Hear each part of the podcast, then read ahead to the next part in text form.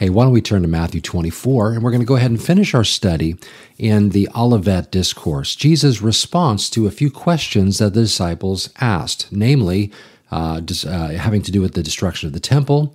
That takes place in 70 AD. Luke actually deals with that in Luke 21. Uh, Matthew and Mark don't really record Jesus addressing that issue. Luke does, though. But um, all three, and including especially Matthew and Mark, we see Jesus really focusing on the other two questions, the signs of his coming and of the end of the age. And so we're going to go ahead and finish um, this last uh, handful of verses here, which is rather brief and really is rooted or uh, revolves around an encouragement now that Jesus has said all the other stuff that he has said. He's talked about the signs of his coming, he's talked about um, all kinds of very particular sorts of things that are going to define the last days false teaching, uh, false teachers, false Christs, wars, rumors of wars, pestilence, earthquakes, all these kinds of things. Um, the abomination of desolation spoken of by Daniel the prophet. We've covered all these things in previous episodes, so I'll invite you to go ahead and watch those if you haven't already or listen to them. But we're going to look at this last part now. I'm going to include verse 44, which we talked about last time, but we're going to include it in this passage here. Now, in our last episode, we made the point that verse 44, and the preceding verses about the not knowing the day or the hour of his coming, doesn't have to do with the rapture, it has to do with his second coming. And uh, you can follow the previous episode for that information, but I'm going to include verse 44 as we finish the section. Therefore, now, whenever you see a therefore, you want to stop and ask yourself what it's there for. And so the previous teaching of the text, the idea of not knowing the day or the hour of his coming, uh, and that kind of thing. That is the thing. That is the therefore. So therefore, you also be ready, for the Son of Man is coming at an hour that you do not expect. Who then is a faithful and wise servant? It's a good question. Who is that good and wise servant, or faithful and wise servant, whom his master made ruler over his household to give them food in due season or at the right time? The idea here is that of stewardship. Sir, a servant uh, over a household is somebody who is a steward of the master's goods, the master's household, the master's servants. So, a faithful and wise steward, servant, one who's been placed in charge with responsibility, is about his master's business. Taking care of uh, the rest of the servants, making sure that things are done, uh, making sure that everything that is that would normally happen in the master's absence continues to happen or when the master was there continues to happen in his absence a faithful servant is one who recognizes what his master expects and is about that a wise servant is one who does so with the knowledge that he's going to see his master one time. He may not know when the master is going to return, but he knows that he will. And so, therefore, he thinks very wisely when the master comes, I don't want to be slothful. I don't want to be sitting on the couch watching TV. I want to be doing the work that He's given me to do. I want to be making sure that I fulfill, uh, faithfully fulfill that responsibility that has been given to me. Now, if we consider that in the context of God's servants, God's people, then what is the responsibility? Well, to love one another, to take care of one another, to love each other like the Lord would, to bring the truth, to cultivate and protect the truth, to share the truth, to do that work that Jesus did when he was on the earth. Uh, these are the kinds of things we want to be focused on. These are the kinds of things that consume the steward over the master's goods. And so, therefore, in like way, like uh, fashion, these things should consume us as well in the days in which we live. Now, of course, specifically, uh, the audience of this, as we've mentioned before, is Israel in those days.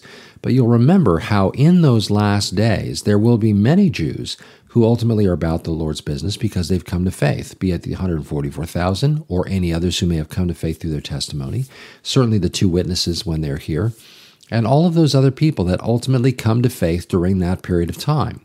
Uh, so, their responsibility is to be stewards over that which is the Lord's and to treat it, work with it, share it, cultivate it, pour themselves into it, be consumed with the idea of, of stewarding those things that God has given them. Now, of course, um, or I should say, uh, going on in verse 46, blessed, oh, how happy is that servant uh, whom his master, when he comes, will find him so doing. Assuredly, I say to you that he will make him a ruler over all his goods. The idea here of, of being rewarded for being a faithful and wise steward and servant. Um, if you are found faithful in a few things here on the earth, you're found, you're found, you'll be given more responsibility, therefore, than in the millennium and those kinds of things. Wow, something's going on out there. The dogs are sending their best. So the idea they're being rewarded for the faithfulness with which uh, the, that stewardship is discharged. Now, by contrast, verse 48 But if that evil servant says in his heart, My master is delaying his coming, and begins to beat his fellow servants and to eat and drink with the drunkards, the master of that servant will come on a day when he is not looking for him, and at an hour that he is not aware of. And he'll cut him in two and appoint him a portion with the hypocrites. There shall be weeping and gnashing of teeth. Very strong contrast. Reward for those servants who are, in fact, faithful and wise, but punishment for those servants, maybe even quote unquote servants, uh, who, in fact, uh, aren't looking for the master, are not uh, taking seriously their stewardship and that kind of thing. Now, of course, we want to understand that in Jesus' teaching, and as was common in, uh, uh, in, in that culture, there is very strong contrasting kinds of styles uh, or, or, elements generally brought up in teaching. Um, Jesus would say things like, uh, "Unless you hate, you know, your mother and father." Um, you know, you love, you know, love the Lord, but hate your mother and father. Those kinds of ideas. Um, there is such strong contrast in these things. There's extreme kinds of contrast brought out in those kinds of things in order to make the point. The point here is that of the difference between a faithful steward and a non faithful steward. And even pretty fair to say, somebody who is in fact a believer in that time as opposed to a non believer. If you can judge a tree by its fruit, then the tree, the fruit of a good tree is good fruit. The fruit of a bad tree is bad fruit. And so, therefore, a good tree, or in this case, a good steward, is one recognized by the good fruit that he bears. He is faithful and he is wise, and he does that which his master has entrusted, takes care of that which his master has entrusted to him. However, a bad steward, somebody who's by contrast on the other end of the spectrum, somebody who is not in fact faithful or wise, therefore receives punishment rather than the reward, like a faithful servant does. And so the encouragement here is to be about the Lord's business in the days leading up to his return. It's a very strong, it's, it's in some of the strongest terms that we want to make sure that we understand the priority of being about the Lord's business. As a matter of fact, notice at the outset how the wicked servant is described. He says, My master is delaying his coming. Now, I'm not trying to get on the kick here about, you know, well, um, uh, you know, somebody holds a different view than a pre-trib view and says, "Well, my master delays his coming," that he is a wicked, slothful servant. That's not my intention here. I think there are very devout believers that have varying degrees, uh, varying uh, approaches to eschatology, and no one eschatology necessarily lends itself to someone being more on fire or less on fire. I think that's a very subjective thing that is far more rooted in the personality of the believer than it is in the in the particular eschatology that he espouses. You could make a case that if you knew the Lord was coming back today, you'd want to have your hand on the plow. If you thought he could come back today, you don't know he's coming today, but if you thought he was coming back today, in other words, if you believe he could come at any time, you would be working hard. And you could argue that somebody who says, well, the Lord's not coming till after the sixth seal is broken or something. I don't have to really be about his business until I really start seeing those signs. I think it's unfair to sort of cast that mindset on somebody who holds a different view of when the rapture takes place. So I'm not trying to do that. I don't think that's fair. Uh, the counter argument is sometimes presented by those who hold that view, saying, well, if you think Jesus is potentially coming back today, you're just going to be waiting for him to come back and you're not going to be doing anything. I've never imagined such a thing. So to me, that's a completely foreign idea. That doesn't mean nobody does. And so that's why I say I'm not trying to like label somebody and nail them down as being lazy or slothful or particularly vigorous for the Lord's work based on their timing of the rapture. It could be, but it's not necessarily. Let me just simply say the point of what Jesus is saying, though, is that somebody does not believe their master is really coming back at any time soon. Some the mindset can be that of just sort of sinking back into the world and, and sort of approaching things from a worldly perspective you would get the sense from this text that we're talking about somebody who's not a believer, somebody who's not really looking for the Lord to come back. As a matter of fact, in Second Peter, uh, Peter warns about people like this who say that um, where is the sign of his coming? You know, people have been saying this forever, and and they sort of just blow off this whole idea that the Lord could be coming back. Well, Peter goes on to say, look, you know, don't think the Lord is slack concerning his promises, as some consider slackness, but rather recognize that from the Lord's perspective, a thousand years is as a day, and a day like a thousand years. Time is irrelevant to God. He's not doing something based on our sense of time. He's going to do things on his timetable. It's not a question of uh, of if it's going to happen. It's just a matter of when, and that's entirely determined by the Lord. Uh, and so we want this really speaks more to the attitude, uh, certainly than it does any particular eschatology bent. But the point being is that any believer, certainly those at that time, but I would suggest that it's a it's a fair admonition to us in our day as well that uh, before the 70th week of Daniel, before these events take place in and around Israel and those kinds of things, before the the Antichrist comes on the scene and all that stuff, even people in our day, believers, we should be about the about the work of the Lord as a priority, not as an afterthought, not as something we try to squeeze in. Uh, we should be about the Lord's business as stewards over that which He's entrusted to us. So, the admonition is clear the encouragement is a strong one. And we want to make sure we take heed to this. After having said everything that he said about what the last days were going to look like, he says, Be about your master's business. You don't know when these things are going to come to pass, so live as though they were coming to pass soon. He is coming soon, so be about his business. Again, it's a very simple and very clear um, encouragement to us. And it's one that I think bears repeating as often as possible.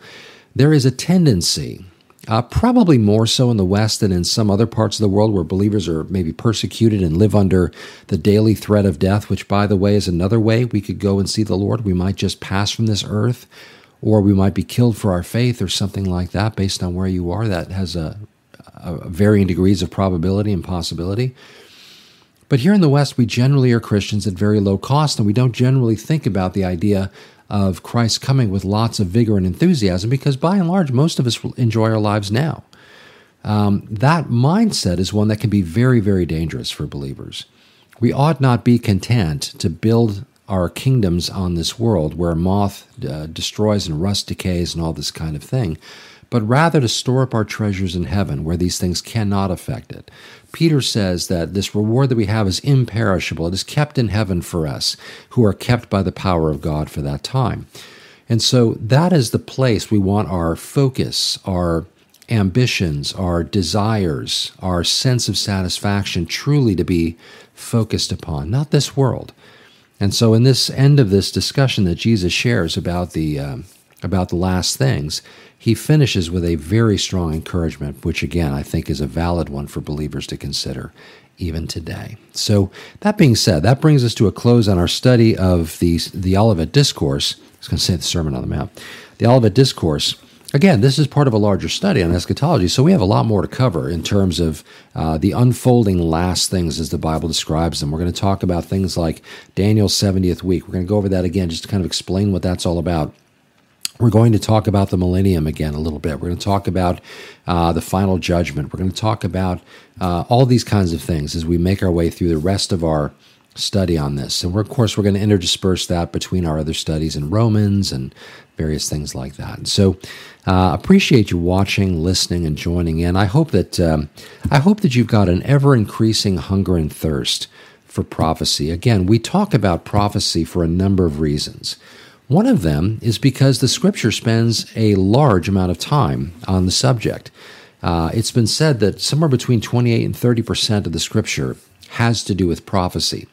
Not all of that is eschatology. Some of that is Christ's first coming. Some of that is uh, various other kinds of prophecy that, that appear in the scriptures. But a pretty good amount of that is actually having to do with last things. And so we don't do ourselves any favors by setting that topic aside just because it can be challenging and in some places even difficult. And so we want to make sure that's part of our regularly balanced diet as believers in the Word because it's part of the Word. We should be studying it. We should know all of the Word. We should make it a point to study all of the Scripture, and prophecy is certainly among those topics within it. Uh, secondly, if we don't study prophecy, then we are likely misunderstanding other elements of Scripture. Uh, think of any book that you might read, a history book, or maybe a, a book that tells a story. If you took, let's just say, 15% of it is eschatology based prophecy, I don't know the actual statistic, but let's say 15% of any story or history book that you'd read, you just took 15% out of it. Well, you'd still have a pretty good idea of much of the overall history or story, but there'd be a pretty significant black hole in there that no doubt would have some bearing on the rest of the story or on the rest of the history. Well, that's certainly true in Scripture. If God has deemed to put this in there for us, it's because He wants us to know it, and it likely has something to do with something else in the Scripture. And without that component, we are going to be prone to misunderstand some other elements of the Scripture. So we ought not avoid the topic but rather try to understand it, synthesize it with, with the rest of our knowledge of Scripture, and do our best to recognize what God is trying to teach us through it. So, studying eschatology is just part of what we study in the Scripture. It's not the only thing we study. We do spend a lot of time on it on this channel because it's a topic that oftentimes is neglected. And it's also a topic that is very intimidating to a lot of people which again is one of the reasons why we're doing this particular study, is to uh, try to take the edge off, take take some of the fear away from studying these things. Uh, you know, at the beginning of the book of Revelation, there's a tr- there's a blessing given out to those who read it, who hear it, who live it out.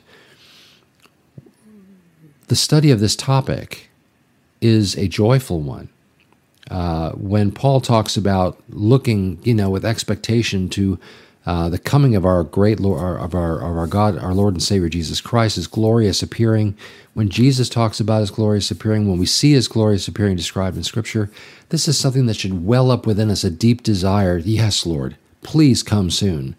Even like uh, Paul would say, Maranatha, come quickly, Lord, uh, or or come, Lord, and uh, John would say at the end of Revelation, come quickly. This is the anticipation and expectation uh, this is the the the joy filled anticipation that dwells within the heart of a believer who is excited to see his Lord. And if you're not excited to see the Lord, you should be thinking, why? Why not? This is something for us to mull over and consider. Um, we don't want to be sleeping at his appearing, at his coming for us. We want to be hand on the plow. So let me go ahead and finish there. If you have any thoughts, questions, or anything like that, feel free to share them and uh, we'll go ahead and do our best to respond to those. But thanks for watching and thanks for listening again. Father, we pray that in these last days that we would become students of your word in such a way where it builds, it fortifies, it fills us with a sense of excitement, the, the thrill of knowing that we might see Jesus anytime. Uh, is something that should lie as a bedrock foundation for a believer. So we thank you for this, Father. Help help cultivate that within our hearts, so that uh, we would not be averse to this subject, but that we would be well versed in this subject. Thank you, Lord. We love you, we praise you and bless you, and we do, in fact, look forward to Jesus coming to snatch away his bride, and then ultimately to establish his kingdom here on the earth. Thank you, Father. In Jesus' name, amen.